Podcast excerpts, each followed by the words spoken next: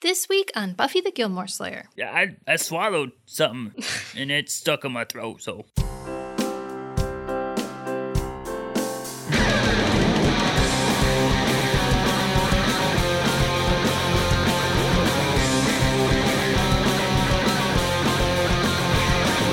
Buffy the Gilmore Slayer. Hello and welcome to Buffy the Gilmore Slayer. I'm Brian Morris. I'm Stacey Kulo We're comedians, and a couple, and I've never seen Gilmore Girls. which is a show that I love, but I've never seen Buffy the Vampire Slayer, one of Brian's favorite shows. So we're watching both shows together, all seven seasons, comparing them as we go. And this week we watched season 3, episode 2 of both shows, starting with Gilmore Girls Haunted Leg. As well as Buffy the Vampire Slayer, Dead Man's Party. One of these episodes was fantastic, Brian. Yeah, I mean, I think they were both good. and Yes. One was just particularly good. One was like a very good episode. You'll find out soon enough. You will. We don't have much going on uh, in our lives right now that's new. I'm making ribs right now, which is going to be good. Yeah, his hands are so dirty. It's like covered in barbecue sauce. I'm like, don't touch the mic, Brian. Yeah, I'm just uh, talking to the mic with uh, bloody hands. No, I've I've gotten Bloody. the crock pot. yeah, I murdered. I didn't say where the ribs came from. I got rid of that loud neighbor. Oh no, we're cannibals. Surprise. No, um, they're in our crock pot, slow cooker, whatever you like to call it. We use it a lot. Yeah, we really do now. It's just not. You just throw it in there and then you're done. Other than that, um, you might hear a cat chilling in his tunnels. Yeah, we have some like uh, collapsible tunnels, like tri tunnels that we usually just have in storage, but we bring them out every once in a while for our cat to play with, and he loves them. They're like Christmas. I think he knows they're temporary, so he's like, I'm gonna lay in here every chance I get because I know these will be put away again. Good for him. I'm glad he loves them. Yeah. You know, absence makes the heart grow fonder. And his heart is fond as fuck today. so first, we watch Gilmore Girls. Brian, tell everyone about Haunted Leg. So this episode is about Lorelai and Rory tying up a lot of loose ends from the previous season and from the last episode. For Lorelai, it's about her explaining to her mother what's going on with her and Christopher really, and having her mother like finally meet her and understand her position on this, uh, and also about Rory dealing with some new political stuff at school now that she's on the student council, and it's also about Rory dealing with her feelings for Jess a little bit. And there's a fun side story about Kirk asking out Lorelai. I agree. You agree that's what happened? Yeah, and the the Kirk thing was fun. Okay, so the episode starts at a Friday night dinner. It's really awkward. I feel like half of Friday night dinners are super awkward. Oh yeah, more than half. Richard's gone. He's traveling for business, which is confusing to me. Why? I, I- I don't really know what he does. He And is an international insurance consultant. He must be international. right, right. But it's really awkward. And Emily's like, I'm the one that should be angry because I'm the one that you left alone here when you stormed out last Friday without like finishing dinner. I wondered about this because that time that Lorelai escaped out the window from Friday Night Dinner, no one ever spoke of that again. So I kind of didn't know if they would address it, and they definitely did. Yeah, I mean they smoothed o- they got over it pretty quickly. Lorelai picks up a newspaper and Emily's like, "That's rude." But Richard reads newspapers constantly in front of other people. Yeah, the like first couple times they come over for Friday Night Dinner, he's just reading a newspaper the entire time. Yeah, and so it's just like a weird thing for her to be like, "That's not okay." It's like, "Well, your your husband does it all the time." There's some funny lines here, like Lorelai uh, reads something from the newspaper about a woman shooting her husband, and Emily's all like, "At least she had a husband to kill." Then at Luke's, we find out that Lorelai's got a cold. Isn't it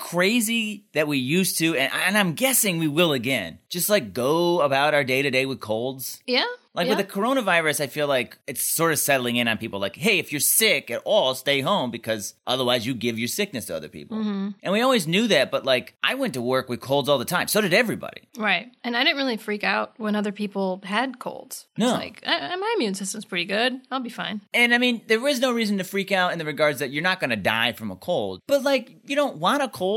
Right. like it's unpleasant. But we thought nothing of like, sure, I'm going to give it to anyone I interact with today. Luke's giving her a hard time that she should like eat the vegetables in her soup. I'm so jealous that Lorelai got to eat soup and mashed potatoes. You do love those things. I love soup. I also think that Lorelai needs to eat some vegetables. like their, their food is always junk. Lorelai's just complaining about how she doesn't like having colds and that colds are so dumb because, like, anyone can get a cold just once she wants a special disease, like, oh, my leg is haunted. And they're like, that's the name of the episode. If anybody sees a connection to the rest of the episode that I'm missing, please let us know. Yeah, that just seems like a bold move to make. That's the title. It's very clear immediately that Luke is like over his being angry at Lorelai. I thought that line was funny too, because he was being mean to her, and she's like, "Remember when you hated me? That was fun. Like, let's go back to that." Yeah, I, but I mean, they're doing their banter. Yeah, that was funny. However, that's when Jess's girlfriend comes in and does some like very public making out with It's just Jess. like "Oh." over the counter. yeah, it's a bit much. I'm all for PDA, but uh, that's a lot of, of PDA. That's very P. Very pee. And then she's like, "Let's go," and he's like, clearly like a dick to her. he's just like,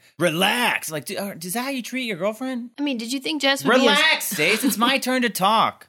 be? A, did you think Jess would be a sweet boyfriend? I think so, yeah. I don't know. I think the idea behind him, right, is that he will be sweet to Rory. I hope so. Anyway, you could tell that Rory doesn't love seeing that. And then Dean comes in to remind us that he's still in this show.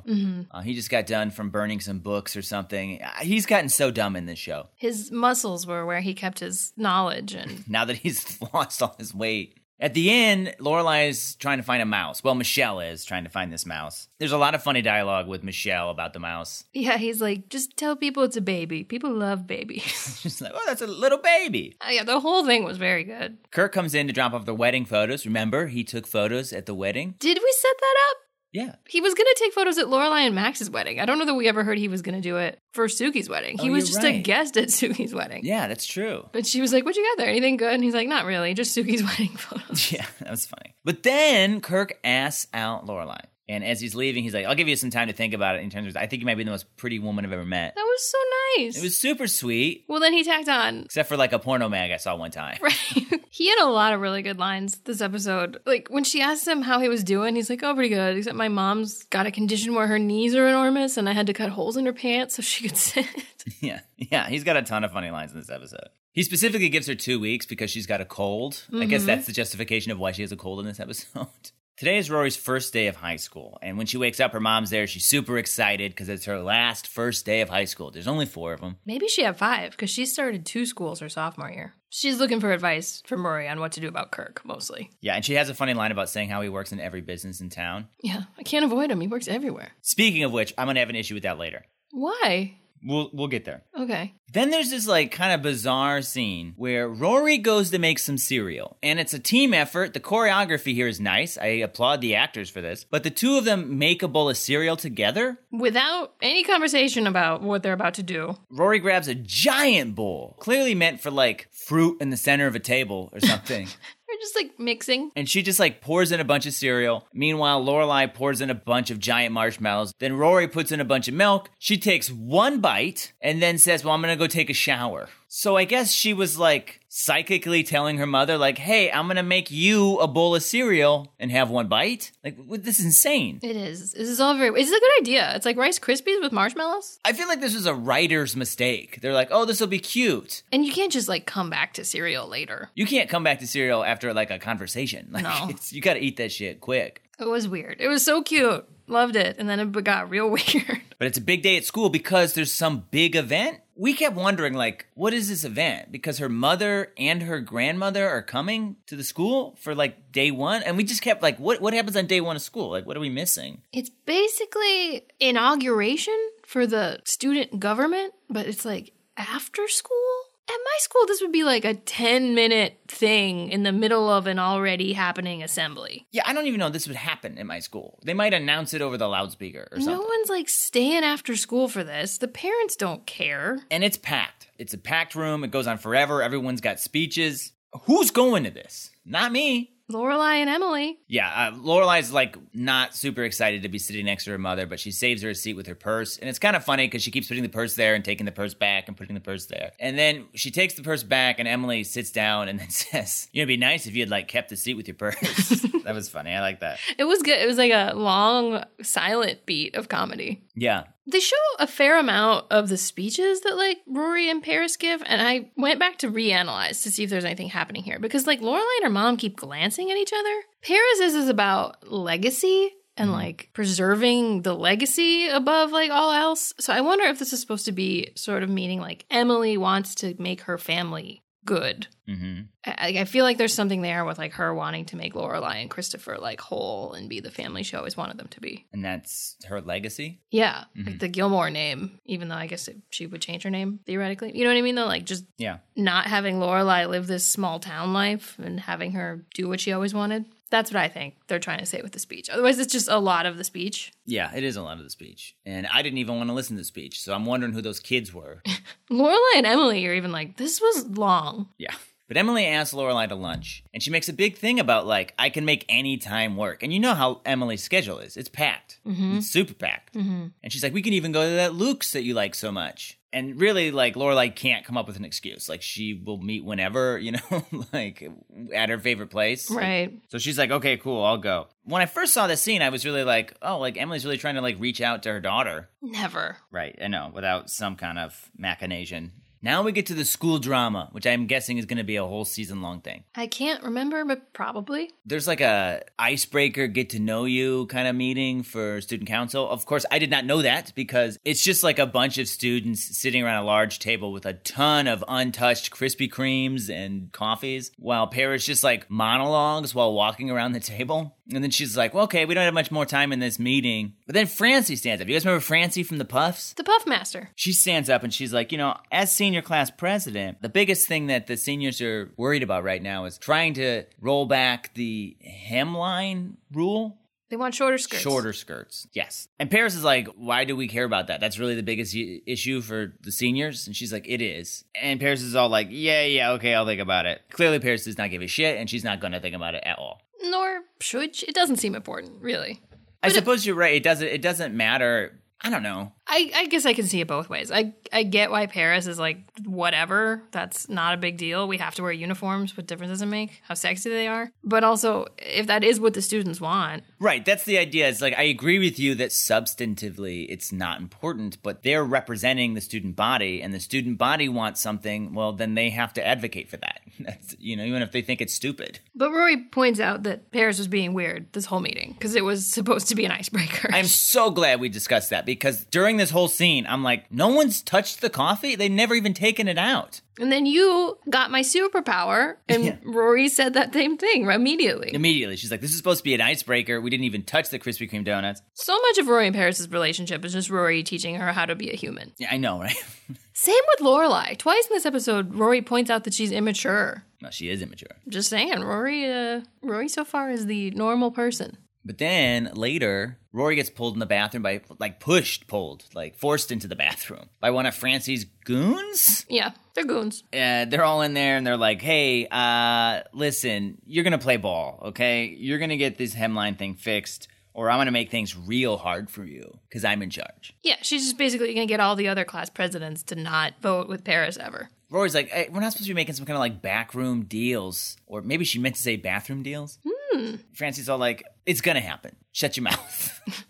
I thought it was cool that Rory was like doing the right thing. Well, I disagree a little bit because I don't think she is do. I don't think that Paris is doing the right thing because, like I said, the student body wants X. That means their representatives, who they voted for, should advocate for X, even if they don't think it's important. So Right. If you're right that they're sort of going against the political system, but like Paris is too by not actually hearing what is being asked for by her constituents. The thing is, do we know that's what people want, or is that just what Francie and her goons want? Right, I understand that, but I think there's that line of dialogue from Paris where she's like, "Is that really what the senior class wants?" But Rory also says we should do what the senior class wants. So I think she's sort of wrestling with like, do I do what the senior class wants or what Paris wants? But Francie's like, listen, you even tell Paris about this. I'm going to tell her you came to me and lie, and uh, I'm super convincing, and everyone here will back me up. Yeah, I thought I was maybe gonna hate this, but it was like really well done, I thought. No, I thought this was great. I think the actress that plays Francie's great, and I thought this was uh,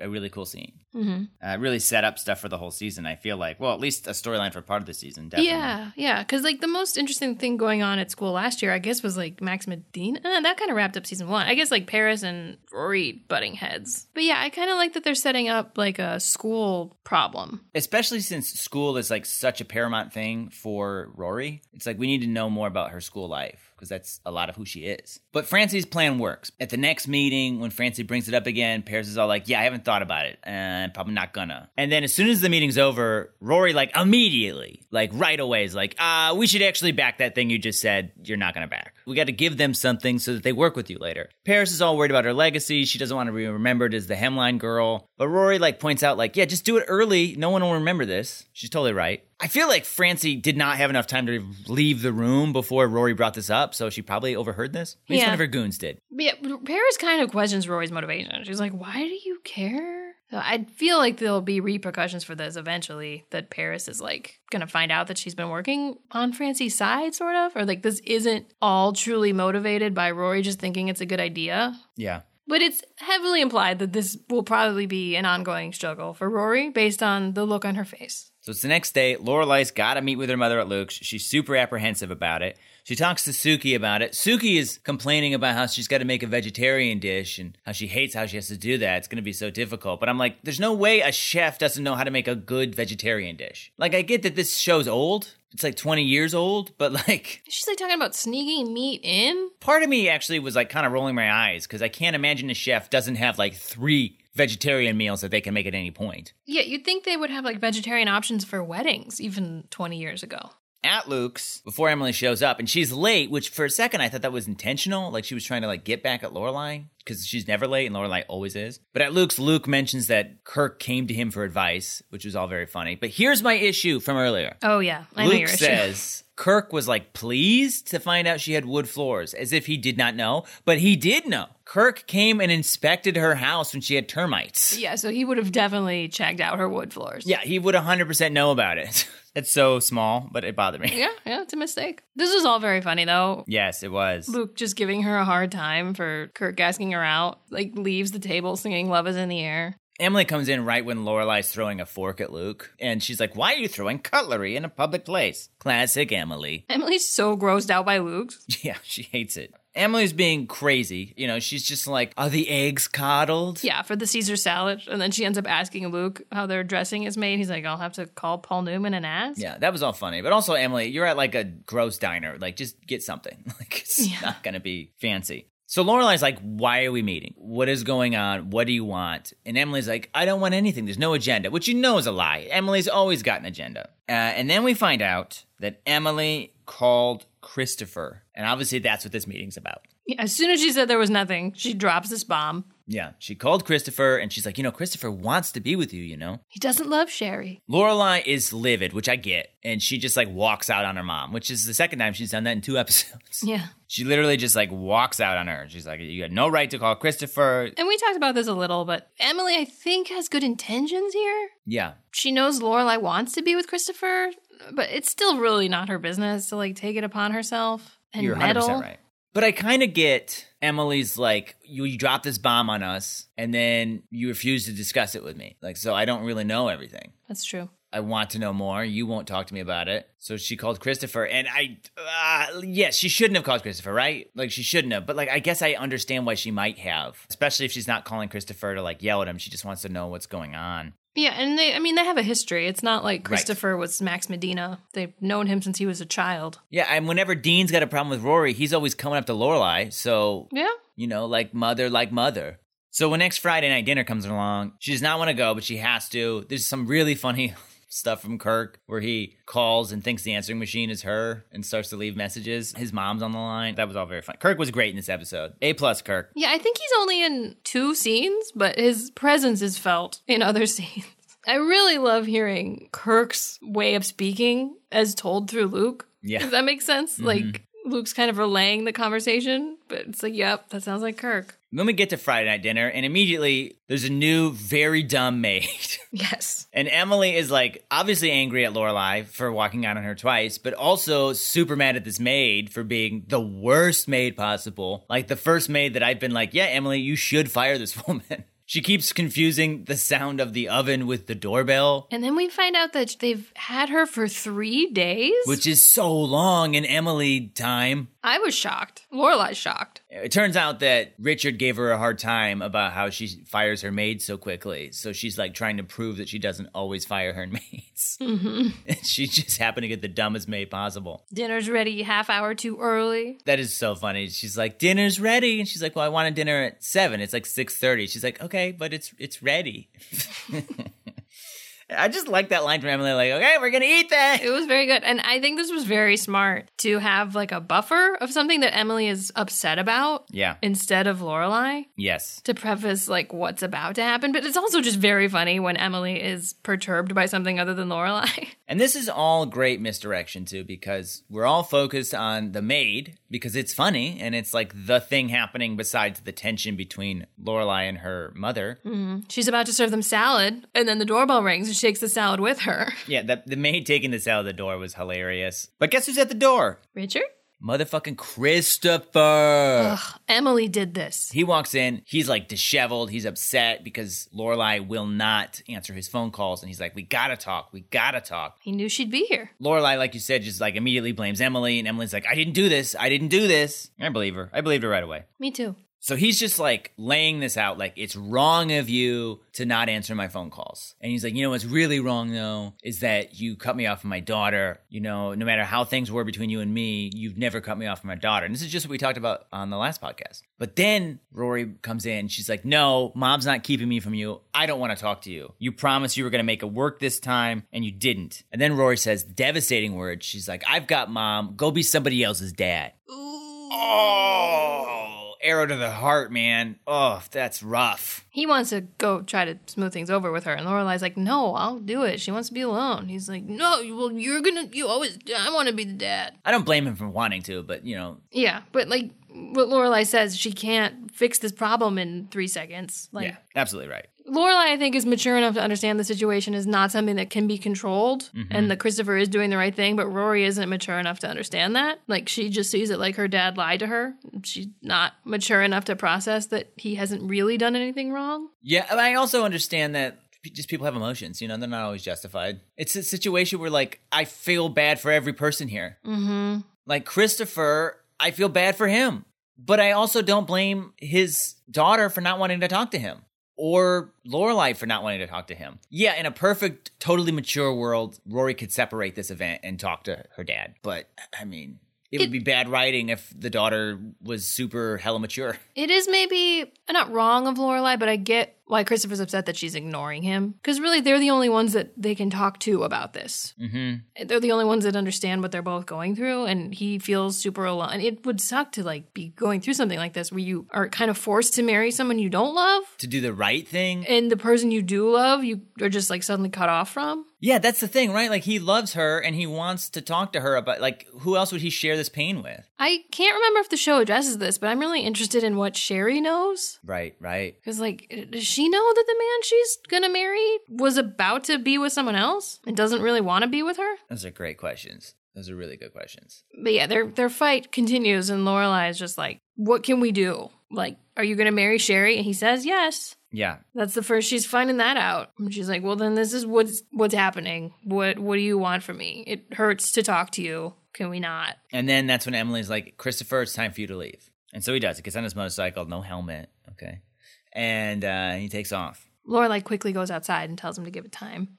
Yeah, she Lorelai's not a bad person. I mean, she's flawed, we all are, but she just is like, give it time with his daughter. But it was um nice that Emily stood up for her daughter. Yes, that was great. And I think this scene was great for so many reasons. So many reasons. One, I think it was a great way of showcasing everyone's point of view here, right? Mm-hmm. No one was the villain, villain. Everyone is flawed, but no one is like the villain, and we all see their perspectives. And I feel like they all acted really well. I thought Christopher like really showed us that he was in pain, and obviously Lorelai showed us she was in pain, and so did Rory but also it served as a perfect way to like really explain this in a way that Emily would understand to Emily. Right, because she's just hearing all this from the other room. Yeah, and she's in her mind made up what the situation is or how people should feel or do feel. And now she's seeing it and being like, oh, okay, this is what's happening. I get it now. And I understand why my daughter can't see Christopher. So I thought that was great. Kind of good that Richard wasn't there too. I feel like he would have meddled in a way that wouldn't have been as productive. Absolutely. Unless he had a newspaper, he probably would have been reading that the entire time.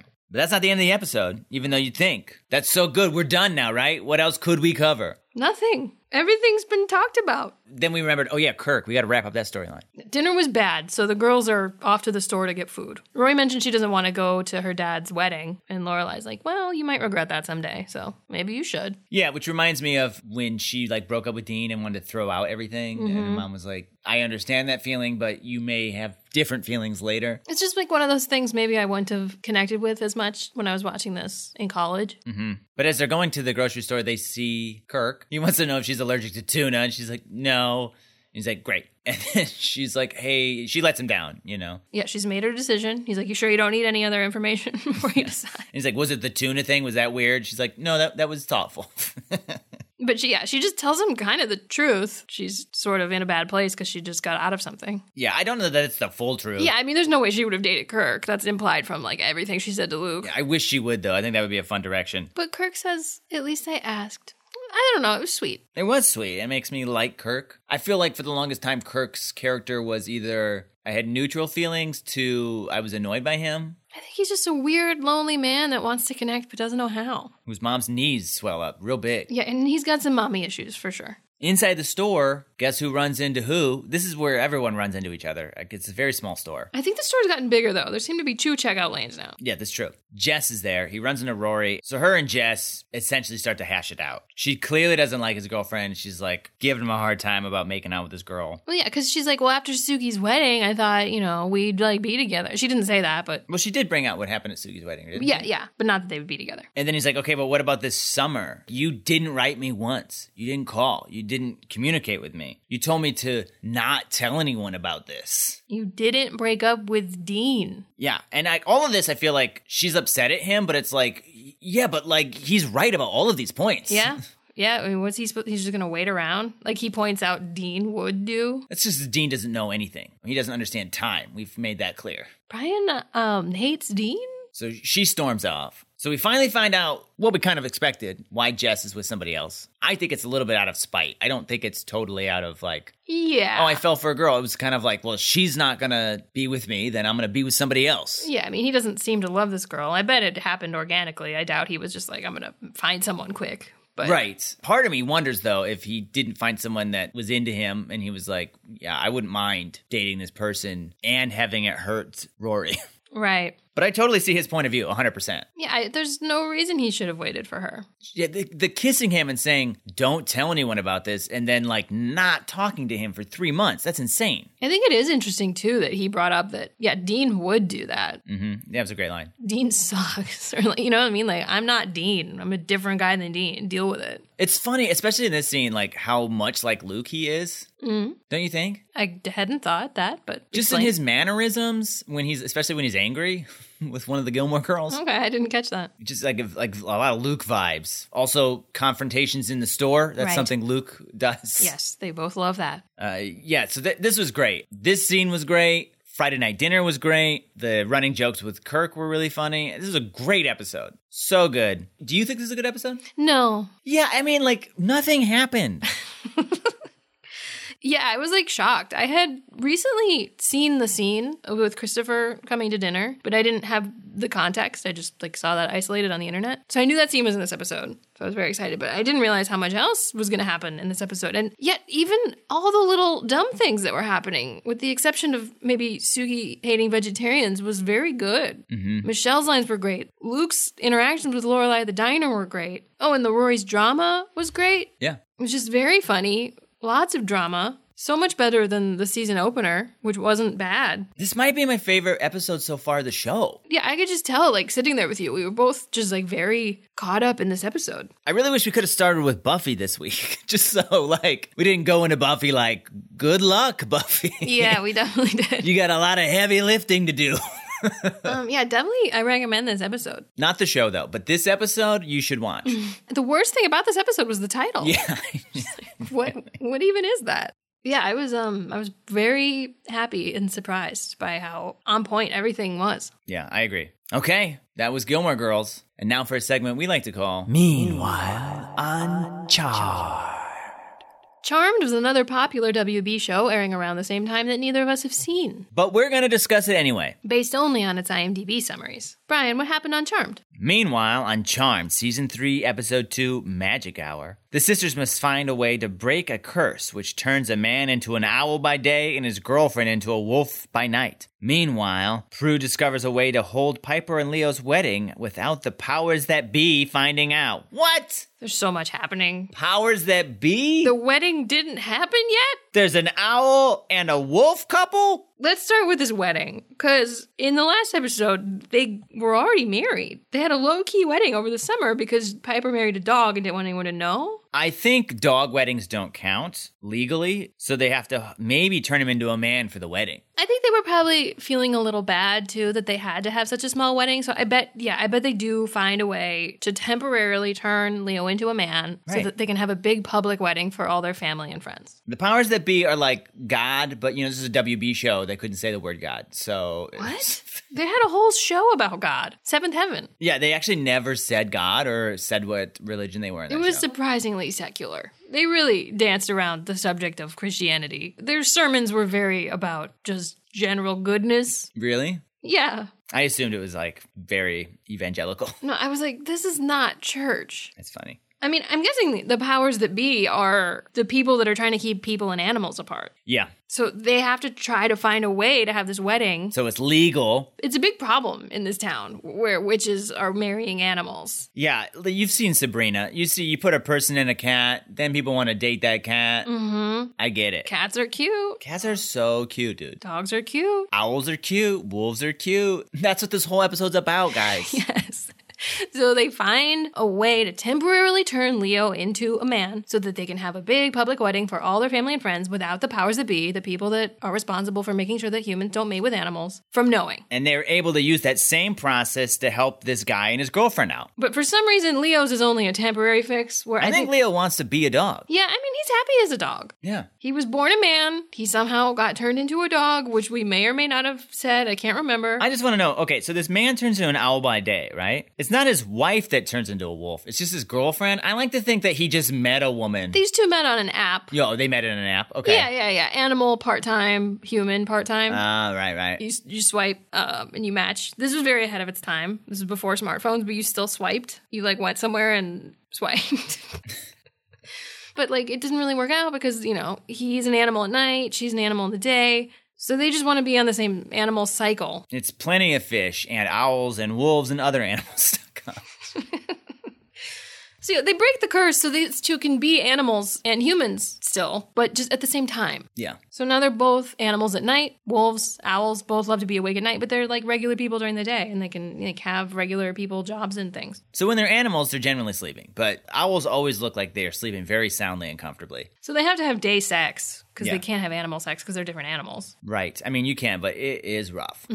Cloaca. Do boy owls have cloacas? Yeah, I mean, I think they both just have cloacas. I mean, I could Google this, but I refuse to. I think we have this figured out. I think that's what happened. This was a great episode of Charmed, actually. It was better than Gilmore Girls. It wa- I went into this Charmed thinking, good luck, Charmed. You got some heavy lifting, only to be pleasantly surprised by how great Charmed was. this is bad. Meanwhile, on Charmed. So then we watched Buffy. Stacy, can you tell us what happened on Dead Man's Party? Yes, Dead Man's Party is also about dealing with drama that we have not recovered from from last season. Mm-hmm, mm-hmm. Buffy comes back to town and is reunited with her friends, and things are awkward between them. So the episode is about resolving all that. And there's kind of like a zombie thing happening. Yeah, kind of. Kinda.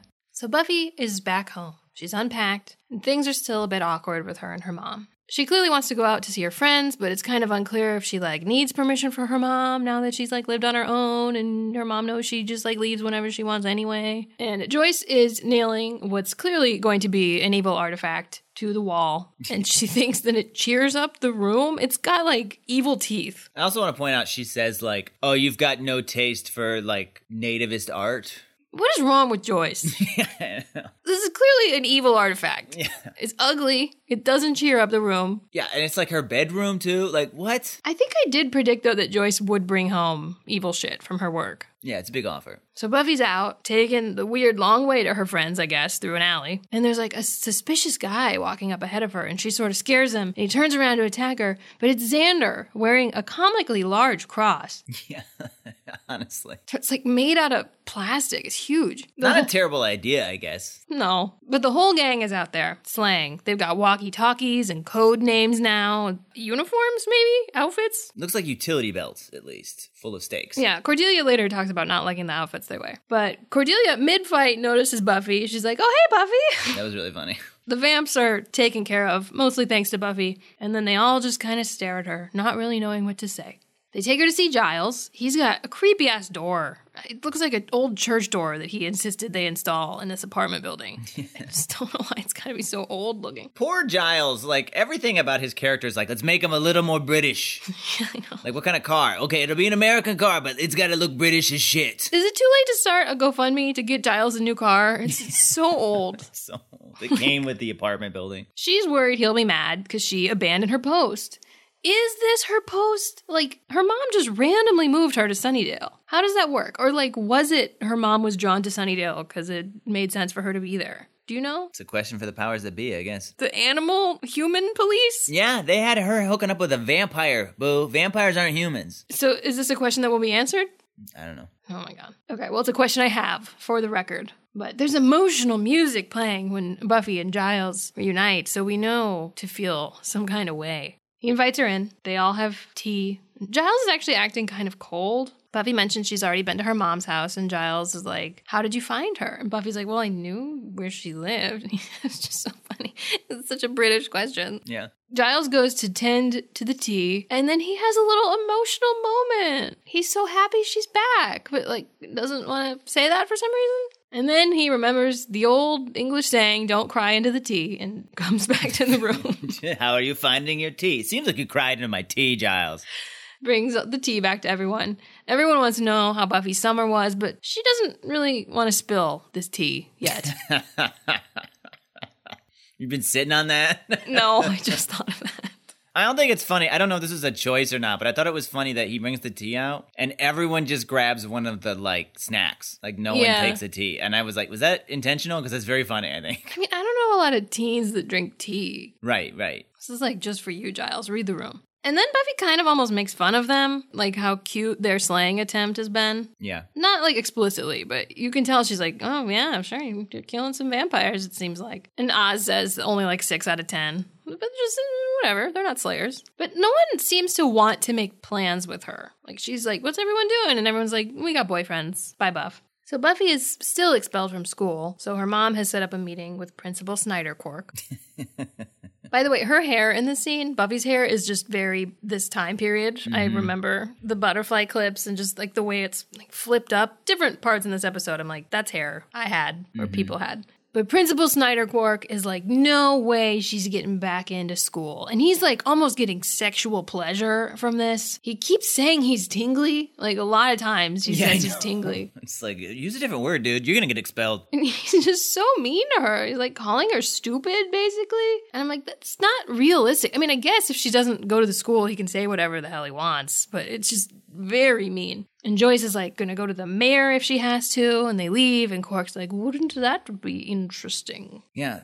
It'd be interesting if Joyce got into politics or whatever. I, I don't really understand. What, what- what is this new spoiler? Joyce is gonna run for mayor? no, I'm just. I don't. It'd be interesting. I, I. I don't know why the mayor was brought up. I guess. I, I don't like when you give me clues. Joyce suggests to Buffy maybe she can go to private school. Buffy's very against this. She does not want that Rory life with the uniforms. she says she doesn't want field hockey knees. Everyone's very concerned about knees in both of these episodes. yeah, and you've seen the hemlines at some of these private schools, Mm-hmm, and you've seen what Buffy wears. There's no way she's going to one of these schools. Oh, no, no, no. No, no, no, no. Oh, no. Oh no. Sorry, we're both very into that TikTok song lately. Stacy's really into TikToking right now. So Joyce drops Buffy off in Sunnydale's brand new downtown. New set, everybody. We're getting to see the whole town now. I wonder if there'll be some big confrontation with the big bad evil mayor there later. Nate Mayor's a super nice guy. from what I remember. I'm just going on the record to say I'm right. Okay, sure. I mean, yeah, you're allowed to think whatever you want, I guess. Obviously, you know the mayor's gonna be a character, but like, I just think that we might identify with the mayor in a lot of ways, and he might not be as bad as you think, He? or she might be even COVID compliant. What the fuck are you talking about?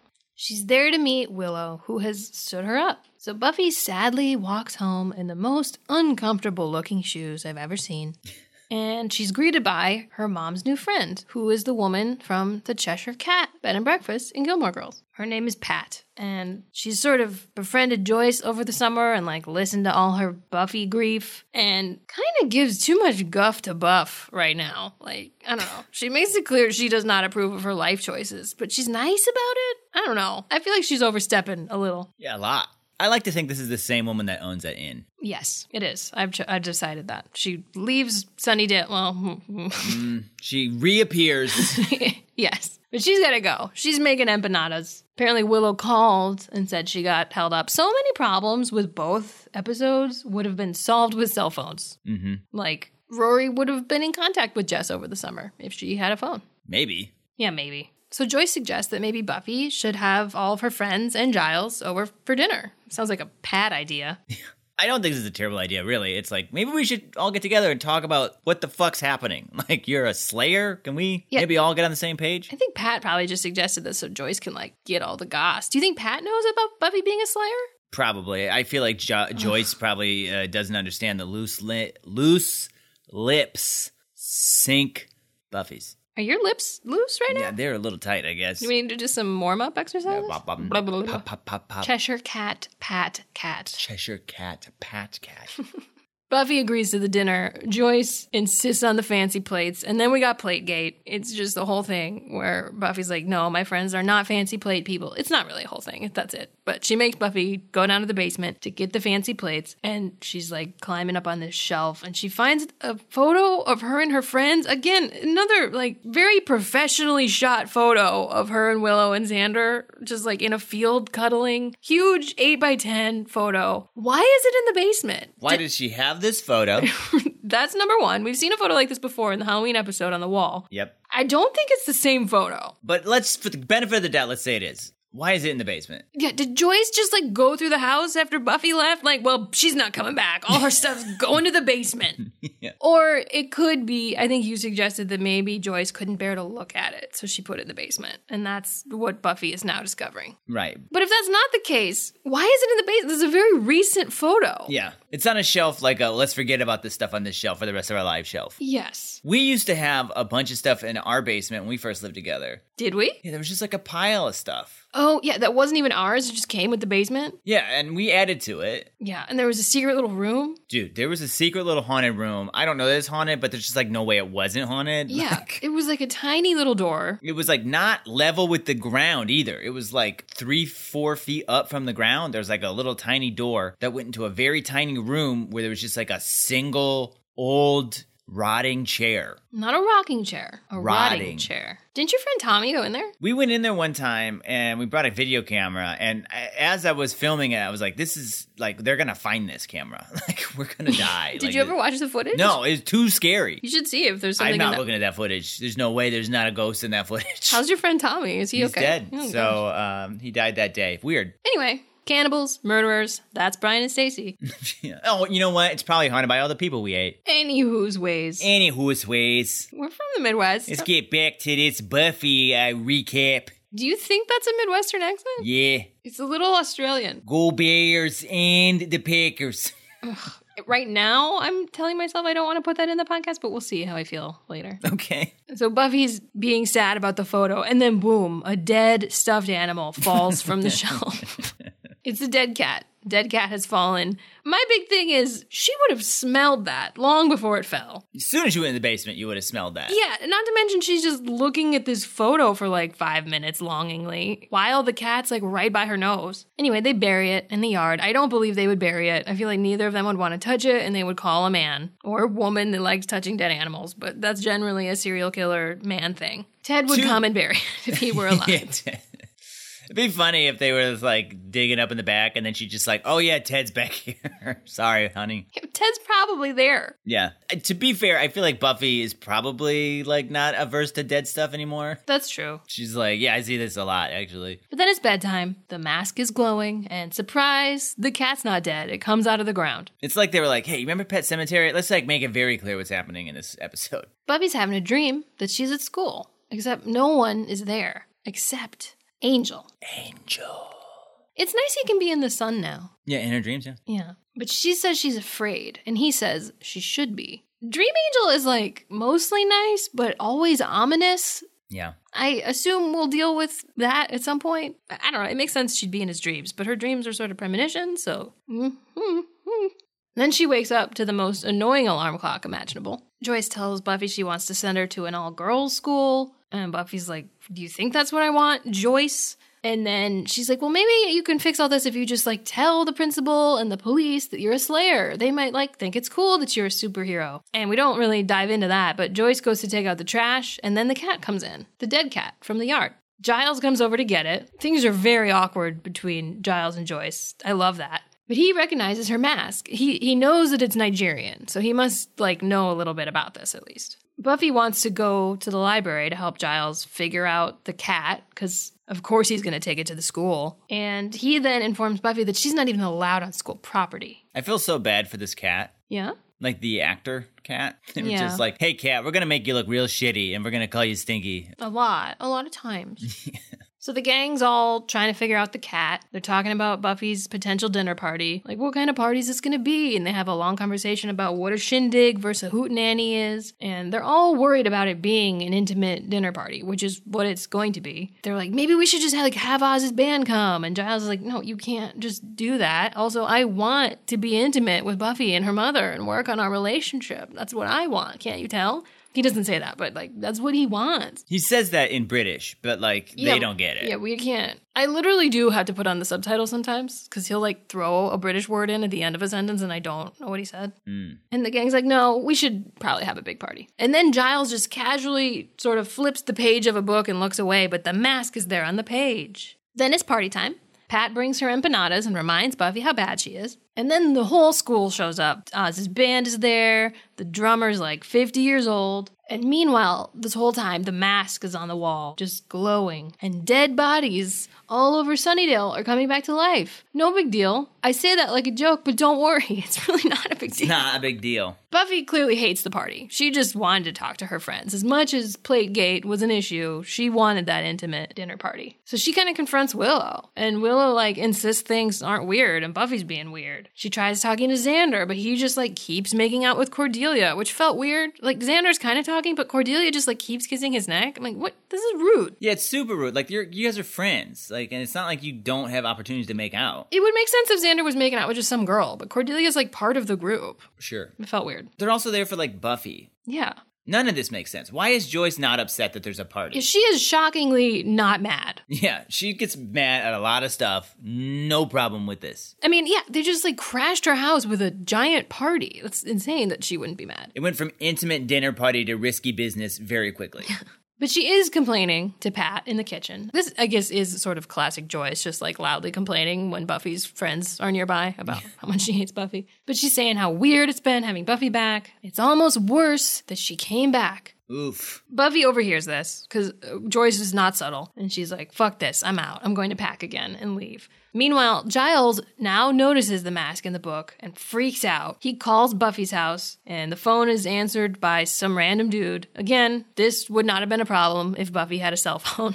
But this rando answers. He's not helpful. So Giles goes to the party. He's driving in his old ass car. He's kind of making fun of Joyce, like, Do you like my mask? Isn't it pretty? It raises the dead. Uh, Americans. That's so funny. But like, is this a thing that's American to be making fun of? I I'm mean, not understanding history or stuff like that. but do British people have a higher regard for Nigerian artifacts than Americans do? Apparently. Feels like a Giles thing. Yeah. But I do love the Joyce hate. I hope this is like a source of drama for this season. I feel like it might be. Giles then hits a man with his old, old car. Man's fine because this car has no power. Yeah. And also, the man is already dead. He's a zombie. There's lots of zombies all around Giles. Don't worry, not a huge deal. yeah. I don't understand why the zombies even care about Giles. Yeah, I mean, we don't know what kind of zombie. Do they want brains? We no, don't- they want the mask. Yeah, you're right. Maybe they know he's read about the mask. I'm like, this guy knows where the mask is. yeah, you could tell he's British. Look at his car. no, I mean they they wouldn't really attack him. They would just be going for the mask. Anyway, it doesn't matter. Yeah, you're right. Willow comes upon Buffy packing. She's very upset. She's mad that Buffy's bailing again. She gets that Buffy is like dealing with a lot, but she's upset that she didn't come to her with it. That she just like left. And also, she's dealing with stuff too. She's dating a werewolf. She's slaying vampires. She's becoming a witch. And she's pissed that her friend hasn't been there for her. And then Joyce comes in and notices that Buffy's leaving again. And Pat's like, I told you. I told you she'd leave. Pat doesn't really have many lines, but. You know, Pat's the person that never reads the book for book club. You know that. Oh, Pat, no. But she's got opinions. You know what I mean? She like never reads the book, gets real drunk on wine, and then has a lot of opinions about your opinions about the book she did not read. Is this you? Right? So then what happened? Buffy's basically just like sick of everyone being mad at her. Mm-hmm. And then Buffy and her mom have a very loud fight at this party. Joyce is very mad that Buffy didn't call all summer. Buffy's like, You told me to go. What was I supposed to do? Ah. Xander comes in and defends freaking Joyce. bad look, Xander. You've done some bad things. This is the worst. Mm. This is the worst thing you've done. he says that her leaving was selfish and stupid, and Buffy's like, Well, you wouldn't have understood. And Xander's like, Well, you didn't try to let us understand. And then he's like, You can't just bury stuff, it'll come right back to get you, which is very funny because then we cut to Giles fighting the zombies. He's left his keys outside the car, so he hotwires his ancient car. This is um, actually a moment where I had to turn on the captions. I didn't know what he said, but I rewatched it, and he says, like riding a bloody bicycle. So he's hotwired cars before. Did you catch that? No. I mean, uh, since he hotwired the car, I assumed he had before, but Right, but I just thought that was interesting. That's not some uh, librarian always might know how to do. I mean, anyone with the name Ripper probably wasn't like a great dude always. Yeah, we don't know much about that yet. Back at the house fight, they're being a little vague with what they're talking about, but Xander says something like, Sorry, your honey was a demon, but most girls don't hop on a greyhound over boy troubles. Now, some of the regular people have cleared out, but there are a lot of just regular people at this party still. And they're saying stuff like, Bobby's boyfriend has killed people. Yeah. I'm like, guys, not everyone knows yet. But Xander's just being so mean. Yeah. I feel like it'd be fine for him to be upset a little bit or like maybe defend Willow, but like that thing about the angels too much. And then Buffy like really insults their little sleigh playing. And then it seems like it's gonna get like physical. And Willow's like, oh yeah, might as well try violence. And then the zombies come in. And Joyce is like, are these vampires? And Buffy like checks and says, no. She tries to kill one with a stake. she doesn't like Are you a vampire? open its mouth and like, mm, no, no, no, No need thanks. to.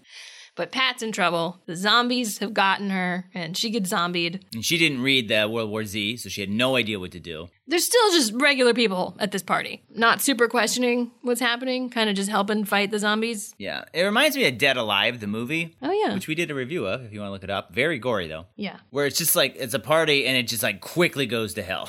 There's a lot of zombies very quickly. Giles has arrived and he informs some of the Scoobies that the mask holds the power of a zombie demon and that whoever puts it on becomes a demon incarnate. And that's going to be uh, Pat. But don't worry, they kill her. It's pretty easy. Yeah, the zombie demon isn't even that hard to kill, really. So is she still the demon incarnate in Gilmore Girls? And is Sammy the demon cat? Uh, yeah. hmm That makes sense to me. Yeah. So Buffy's fighting Demon Pat. Giles is trying to relay information to Buffy to get her in the eyes. But Buffy has figured that out. Like she's telling Willow not to look it in the eyes, and then she hits her in the eyes with a shovel, and all the zombies disappear. That's so convenient. You know how people just disappear. I mean, I guess it makes sense. I've seen things like that in like sci-fi or It doesn't make any sense. where if the head one dies, they all go away. It'd be fine if the head one dies and they all like just become regular dead bodies again. Yes, yes, but these were physical bodies. They weren't just like Yeah, they're not from another dimension or Right. something. It was crazy that they just disappeared. And then everybody forgives Buffy. Not really sure what changed. They just reminded like, oh yeah, we need Buffy. We should probably be cool with her. It was weird. Like the, her and Willow kind of talk later, but like Xander and Buffy just seemed immediately cool. Buffy's still kicked out of school, so Giles goes to talk to the principal. He's still insisting there's no way he's going to let her back in. He's still tingling. He's on the way to the mayor right now to tingle with him, probably. And Giles is like, Well, you have no grounds for expelling her. She didn't kill anyone. Just because you don't like her isn't like reason enough to not let her go to school. And he says he's going to go to the state Supreme Court and like go above all the local government that he seems super involved with. So he's like threatening him with his words, but then it gets physical. He like throws him up against the filing cabinet and like through a smile says, Would you like me to convince you? What is this? This is some Ripper shit. What is this? Gonna hotwire Quark. Oh my goodness. I like this. I like when the nice men go back. Yeah, apparently that's your favorite thing. And- I don't actually want you to do that, but I like it in the show. okay, well, hey, audience, should I try this stuff? I want you to throw Quark up against a filing cabinet and smile at him. okay, cool. So but then we're back in Sunnydale's brand new downtown. Buffy and Willow are hanging out at like a cafe thing. Is this a place now? Is this the place we're gonna go? Did we decide the bronze was dumb finally? We'll see more bronze, but yeah, we're gonna see this place too. Okay. Willow's like, yeah, I've just been doing some casual witch stuff, you know, kind of scary. Felt like I was being pulled apart from the inside one time. No big deal. And they're trying to work things out, be understanding of the mistakes they made, and it ends with them calling each other a bunch of names. In a fun way. Yes, yes, they seem cool. It's so funny. The zombie thing was so clearly not important, really. you know? I think the concept of a zombie demon where the zombies are just trying to get the mask is cool. And that like the zombies sort of like aren't destructible is cool. That's like a different take on zombies. I like that. But they weren't even like barely related to this episode. Yeah. when Joyce was like tacking that mask onto the wall, it was like she was tacking that whole plot thread onto this episode. Yeah. She just was like, oh yeah, and, and this is related. Yeah, it was like the writers were like, we need to have an episode where we deal with all this emotion, and it's done. We've written it. Oh, shoot, this is a supernatural show.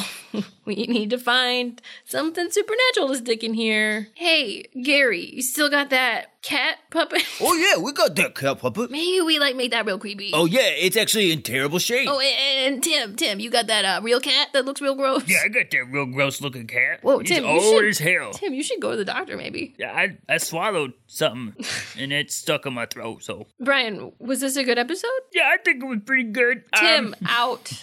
out of here. Brian.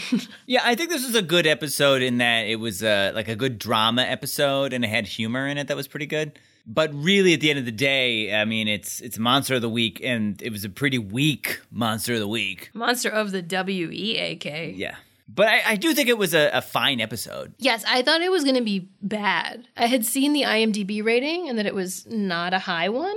And I just knew from what you said that there might be some good moments, but it wasn't going to be like a good Buffy episode. Right. And we knew that it would have a hard time beating Gilmore Girls. But it wasn't bad. No, I wouldn't even say it's pretty good. Yeah, I, I enjoyed a lot of it. The Giles stuff was all great. The drama with Buffy and her friends was interesting, other than Xander being a little too mean. Yeah. It's like I'm sorry that your honey was a demon. Like that's that's come on, man. She had to come on. And I don't really like how quickly they resolved it. But I mean, maybe it's not resolved. Maybe it was just like, hey, we almost died. Let's not fight right now. Right. Maybe there'll be more with that later. Who knows? I mean, you know, and everybody knows. I don't know. but I enjoyed it. Joyce is dumb. I agree. I'm glad I her hate friend's Joyce. dead. Also, nobody that was at that party is like, hey, uh, we saw a bunch of zombies, right? Yeah, I feel like that was a mistake to like not have a reason for them to all leave before. Like they should have all scattered when the fight started. That Yeah. would have made sense because then they wouldn't have had to be there for the zombies. Just another Sunnydale thing. Sure, Giles is just yelling from the bedroom. There's a gas leak. Yeah. These things happen. So Brian, which episode do you think was better? Um, uh, f- uh, hmm. I, I have to go by humor. So it's Buffy. Really? No, no. Gilmore was better. I was like, I think we decided before we watched Buffy that Yeah, Gilmore, Gilmore was, was- better. Gilmore was better. Gilmore was really good. Real, real strong episode of Gilmore Girls. I looked up to see who directed it, and it was the same person that directed um, Help Wanted, which was another episode of Gilmore Girls that was not necessarily, you know, supposed to be a good one, but it had all those like fun transitions, and it was actually weirdly a good one for like a nothing episode. Right. Same director. Oh, cool. I want to keep an eye on that and see if all of his are good. Chris Long, I think is the name. Interesting. And there are a couple similarities between the episodes. Like, basically, what Jess says to Rory is what all of Buffy's friends say to her. Like, you just expected us to chill over the summer, and You didn't tell us anything. right. You didn't tell us how you were, so we moved on and started making, out, with, Cordelia. You know, and this is pre email. Well, it wasn't pre email, but not everyone was emailing all the time. It depends which one we're talking about. I feel like there's actually a fairly big difference between 98 and like 2002 as far as email and Yeah. instant messaging and stuff. I could see like Jess not having email though. I don't know that Jess has a computer. Definitely using a lot of computers at school, maybe not at home at this time. Yeah, like I don't think Xander has a computer. Buffy doesn't seem to have a computer. But yes, I also think Gilmore Girls was better. But Buffy wasn't bad, just an exceptional Gilmore. Yeah, it, just, it didn't have a chance. Really excited for these seasons. Me too. Gilmore Girls, I uh, like where it's going, and I know where Buffy goes, and I'm real excited about that too. Me too. I read ahead. What? No. If you want to watch along next week, we're going to be watching Buffy the Vampire Slayer, Season 3, Episode 3, Faith, Hope, and Trick. As well as Gilmore Girls Season 3, Episode 3, Application Anxiety. In the meantime, we'd love to hear your thoughts on the episodes we discussed in this podcast. Like, where do you think Giles' apartment door comes from? How would you guys try to kill these zombies? Did you drink tea in high school? Are you guys part of a book club? Do you read the books? Do you think that Christopher's in the wrong? Do you think Emily was in the wrong for calling Christopher? Do you think Jess writes in the margins of whatever trash magazines that Shane reads? Let us know. You can reach out to us by following us on Instagram, Facebook, Twitter, and TikTok at Gilmore Slayer, where we post all kinds of interactive and behind the scenes content. And for even more comedy content not related to the podcast, follow us at Brian and Stacy. That's Brian with a Y and Stacy with an EY. That's right, we also make comedy sketches, play board games, and review movies in a similar style to our podcast. For all that and more, be sure to subscribe to our YouTube channel, also called Brian and Stacy. And if social media is not your thing, you can send us an email at Brian and Stacy Reviews at gmail.com. If you like what you're hearing, leave us a five star review on Apple Podcasts. If you do, we'll give you a shout out on the podcast. All right, should we go see what these ribs taste like, Brian? I'm excited for these ribs. You tramp, What? harlot. What? Oh, um, cannibal. uh, boyfriend. Joyce. Xander. Oh, Witch. nice.